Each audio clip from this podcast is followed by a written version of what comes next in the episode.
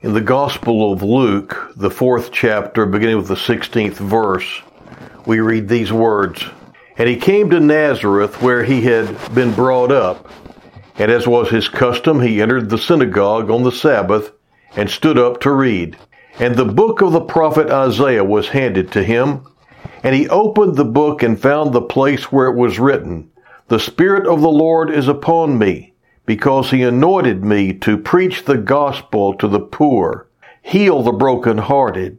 He has sent me to proclaim release to the captives and recovery of sight to the blind, to set free those who are oppressed, to proclaim the favorable year of the Lord. And he closed the book, gave it back to the attendant, and sat down. And the eyes of all in the synagogue were fixed on him, and he began to say to them, Today, this scripture has been fulfilled in your hearing. I'd like to just lift out three parts of what Jesus has uh, told uh, his this this group that he had come to do. First of all, he has come to heal the brokenhearted, and then he says that he has come to proclaim release to the captives, and then to proclaim the favorable year of the Jubilee. I believe there are a lot of people in this world today that are brokenhearted. And I believe that there are a lot of people in this world today who are being held captive to their past. And I believe that those same people need to hear that Jesus came to bring them a year of Jubilee. The year of Jubilee was the year when all debts were canceled, where everything was put back the way it was meant to be. And this is something that, that Jesus offers through his cross to all those who come to him. And today I want to just lift up the fact that there's so many people that are just being held captive to their past. There was a man that came across his friend who looked very worried and he asked him, What are you thinking about? And his friend said, I'm thinking about my future. And uh, he said, So what is it that's making it seem so grim? And his friend said, My past. There are many people like this man today, brothers and sisters. They look at life through a filter of regret, remorse, and guilt, and it colors everything. They are captives to their past and it keeps them from living in God's plans for them. And in the present, uh, they uh, can see nothing. They have no hope. They have no future. And Jesus came that we could be set free from our past so we could live in the present and look forward to the future. It's uh, Olympics time right now, and uh, I ran across this story from some time back Back on May 6, 1954, Roger Bannister became the first man in history to run a mile in less than four minutes. But then within two months, John Landy eclipsed this record by 1.4 seconds. And then on August the 7th, 1954, these two met for a historic race. And as they moved into the last lap, Landy held the lead and it looked as if he were going to win. But as he neared the finish line, he was haunted by one thing. Where is Bannister? And finally, he had to know. And as he turned to look back, Bannister took the lead. Landy later told a Time magazine reporter, if I hadn't looked back, I would have won. Now I wonder how often Landy would look back in regret on that day realizing how much that one moment of looking back cost him. Looking back is costly. It's costly. One of the most descriptive pictures of the Christian life in the Bible is of an athletic uh, event of competing in a race. 1 Corinthians 9 24 through 27 tells us that the discipline is the key to winning. In Hebrews, we're encouraged to lay aside anything that might hinder our spiritual advancement and to stay focused on Christ. And in Philippians, the third chapter, the 12th through the 13th verses, Paul says, I press on toward the high calling of God in Jesus Christ, forgetting those things which are behind and reaching forward to those things which are ahead. Brothers and sisters, living your life for Christ saves you a lot of living in the woulda, coulda, and shouldas and being trapped in the past. Because if your eyes are on Him, if your eyes are looking at what He has for you to do instead of your mistakes, then you're going to move on with Him. But there are so many people that just haven't grasped this. And uh, it's you I'm talking to today. There's so many people that are living in the woulda, coulda, shouldas. I would if I would have done this, I could have done this, I should have done that. If only, if only I had done this thing, if only I had not done that thing. So many people, there's so many things that they wish they had not done, and they live in regret, they live in remorse, and they live in guilt. And it paralyzes them and it keeps them from moving on in the life that God created them to live. Well, I want to share with you a tragedy that I ran across the other day that uh, I'm sharing it with you because it's going to be much more horrendous than most of you have ever experienced. But at the same time, many of you have maybe even experienced worse. Back in 1994, I'm going to change the names and the places because this is a true event and I don't want to bring harm or hurt to the people involved. We're going to say the little girl's name was Sarah. Sarah was 14 and Sarah was a, a fun loving young lady and who she loved her father. Her father loved her and they were always playing tricks on each other. And Sarah loved to jump out and scare her father. And this was just kind of a, a joke thing that they had going. And uh, her father just worshiped the ground she walked on. He made sure he went and got her breakfast every morning at the corner store before he headed out to work driving his truck. But then one day, this young lady made a tragic miscalculation. She had planned to sleep over at her friend Lori's house and her mom and dad were going to be going to visit some relatives that evening. But she and her friend Lori made other plans. They decided they would play a really good prank on her father. And so they changed things up and they stayed at Sarah's house instead of at Lori's house.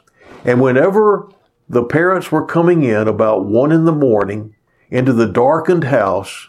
They made sounds like someone was rustling around, like a burglar was in the house and hid in a closet. And then, as uh, he as he got close to the to the closet where the girls were hiding, her father grabbed a 357 caliber pistol just as Sarah jumped out of the closet and yelled, "Boo!" and he shot her in the neck. Little Lori was sitting on the floor of the closet. She watched her friend Sarah fall. She watched as Sarah's father realized what he had done and his knees just crumpled under him and he fell to the floor saying, I've shot my little girl. Sarah died 12 hours later. Her last words to him were, I love you, Daddy. I love you, Daddy. Well, this is one of those things that was just a horrible, tragic event. No one blamed the father. The little girl wasn't expected to be at home. Nobody was expected to be at home. The uh, uh, the sheriff's department didn't press any charges. They understood. The neighborhood understood. The community understood. Nobody blamed anybody. But then again, there were some people that were blaming others and themselves. Let's face it, this father blamed himself. He blamed himself because he pulled the trigger that killed his little, that caused the bullet to kill his little girl. The mother could blame herself for not having urged the father to just let's just back out of here and uh, let's uh, let's just call the police and let them handle this. The little girl Lori, she blamed herself and she had to feel so responsible for what happened to her friend. It was just a tragic accident all the way around. And yet these three people would each blame themselves for the death of their daughter and their friend. And I'm sure that uh, if unless the mother was an exceptional mother and wife, that she prob- she could have blamed her husband for shooting her little girl and killing her little girl. And so many couples break up over tragedies like this because they don't handle things properly. The, the pain that they feel results in anger and they, they, they have to focus this anger, anger somewhere and so they focus it toward each other. They, there has to be blame put somewhere or so they feel. And whenever it's not handled properly, this puts a wedge in a marriage that drives the husband and the wife apart. But when handled properly, it can become like glue that holds them together so that they will never be apart. Now, I firmly believe that only the healing power of Jesus Christ can bring you out of something like this, and that if you will avail yourself of His power and His mercy, that He can take the most horrible of things, things like this, and redeem them and use them so that you will be able to bring good into the lives of others and once more have good in your life. He can redeem your past. No matter how guilty you might feel, and no matter how guilty you are for what happened in the past, the Lord can redeem it and He can make it good. So many people just live in the remorse and the guilt. And in doing so, they bar themselves from the plans that God has for them and the life that He still has for them and desires for them. In Jeremiah 29 11, we have this promise For I know the plans I have for you, says the Lord. They are plans for good and not for disaster, to give you a future and a hope. He has a future and a hope for you. No matter what the things are that you have been involved in in the past, no matter uh, what you have been party to in the past in your life, He has plans for a future and a hope for you. Plans for good for you. Now, I want to tell you how to get there. First of all, if I were counseling uh, you and you were involved in something like this, instead of, uh, you know, lots of times people, well, well, what we would do, we talk about uh, you're feeling guilty and why you felt guilty. And if you were feeling guilt, I would not be one that would be trying to smooth things over and say, "Oh, no, no, no, no. You're a good father. You're a good mother. You, you know, if you're feeling guilty, there's a reason why and you need to get it out. And so I would, uh, instead of just saying, oh, you know it wasn't your fault, and try to help you find something or somebody else to blame, I would get you to tell me why you really felt guilty. And you know, sometimes as I try to get people to tell me why they feel something is their fault, as they talk through it, they realize that it wasn't their fault. And all of a sudden, they get healing from just having talked things through. Sometimes they'll just say, it's, it, it's not my fault. I can see that now. Most of the time, though, they can tell me, a person can tell me why they feel it was their fault. And I'll tell you what to do. If you're at a place like that, where you feel that something has been uh, uh, perpetrated by you that's brought about something that you regret, you need to own it. You need to uh, embrace the fact that you did this. And then what you need to do is accept responsibility for what it has done to your life. And then you need to grieve the fact that none of those other things that you wish could have happened or would have happened or that you could go back and cause to happen, you've got to grieve the fact that none of those other things, none of those other alternatives came about.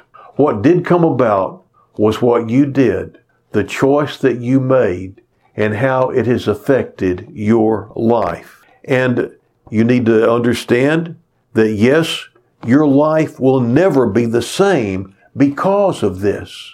The whole universe has moved because of this, and nothing can undo it. That's the facts. But then, when you get to that point, instead of being in denial about things, you can accept it and you can grieve the fact that this happened. You can, you can shed tears over the loss that you have in your life. And then you can turn this burden over to the Lord. Share your loss with Him. Share your grief with Him. And whenever, and then confess it. Confess it. I did this. I hate the fact that I did this. And I want to beat myself up so badly. I deserve punishment for what I have done. And when you get to that point, you can begin to really understand what the cross is all about. And you can begin to avail yourself to the power of the cross. Because you see in Jeremiah, the 53rd chapter, the fourth and the sixth verses, we read uh, these things that were written about Jesus, Jesus 700 years before he was born. Surely our griefs he himself bore, and our sorrows he carried. Yet we ourselves esteemed him stricken, smitten of God, and afflicted. Now I want you to listen to this. But he was pierced through for our transgressions. That's for our wrongdoings, for the things that we did that were wrong. He was crushed for our iniquities, for our sins the chastening, that is, the punishment for our well-being, for our peace in this world, for our, the word is shalom, for our being at peace in the world. The punishment that was, would be necessary for us to be set right with the world, it says in scripture, fell upon him. And by his scourging, by the beating that he received, we are healed. All of us, like sheep, have gone astray. Each of us has turned to his own way, but the Lord has caused the iniquity of us all to fall on him. You see, on the cross, Jesus took the place of that father and anything that he felt that he did wrong. On the cross, Jesus took the place of that mother, and he has taken the penalty and the punishment for all that she wants to punish herself for and that she feels she deserves to be punished for. He took the place of little Lori. He took the responsibility for what little Lori did in helping to plan that great prank that went so horribly wrong. He took the place of each one of them, and he paid the price that they knew they were due. And whatever it is that you regret, whatever it is that you uh, feel you deserve to be punished for, and that maybe you have been punishing yourself for, for years even maybe, he took your place too. And all the punishment that you want to mete out on yourself, he's already received it and then some. This is where you can appropriate the cross. This is where you can make his cross your cross and the life that he offers through that cross, you can make it yours. This is how you appropriate it. You take what he has done for you and you accept that he paid the price and you gratefully receive that you are off the hook because of what he did. He took the blows for you because he has plans and purposes for you. He took the punishment so that you could be free from your past, so you can live in the present, and so you can look forward to the future. This is from a, an unknown source, but I want to close with this. When I stand at the judgment seat of Christ and he shows me his plan for me, the plan of my life as it might have been had he had his way, and I see how I blocked him here and I checked him there, and I would not yield my will. Shall I see grief in my Savior's eyes? Grief, though he loves me still? Oh, he'd be, he, oh, he'd have me rich, and I stand there poor, stripped of, but of all but his grace, while my memory runs like a hunted thing down the paths I cannot retrace. Then my desolate heart will well nigh break with tears that I cannot shed. I'll cover my face with my empty hands and bow my uncrowned head. No, Lord of the years that are left to me, I yield them to thy hand. Take me, make me, mold me to the pattern thou hast planned. Take me, make me, mold me to the pattern thou hast planned. You see what you do. You receive what he did for you on the cross, and then you receive the new life that is now yours because of that. Pardoned, forgiven, and free. And then you take one step at a time, doing what you know he wants you to do. It may be that he wants you to forgive those people all around you, all the other people that were part of whatever it is that you were involved in. You know he wants you to do that. It may be something else, but whatever your hand finds to do from that point on, do it as unto the Lord. Let's pray. Lord, give us endurance as we run this race of life. Help us not to wallow in past failures, but to uh, instead receive the forgiveness that you offer for our failures. And may we fix our eyes on the eternal goal set before us and keep looking unto Jesus. It's in Jesus' name we pray. Amen.